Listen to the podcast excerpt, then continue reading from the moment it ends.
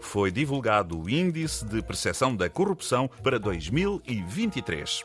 Como ficou Portugal? Se o índice é de 2023, ainda não tem em conta o caso da Madeira. Pois não, mas tem outros casos.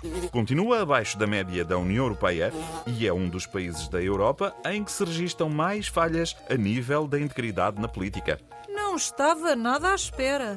A Organização Transparência Internacional diz que o combate à corrupção continua sem avançar em Portugal. Oh, é muito injusto dizer isso.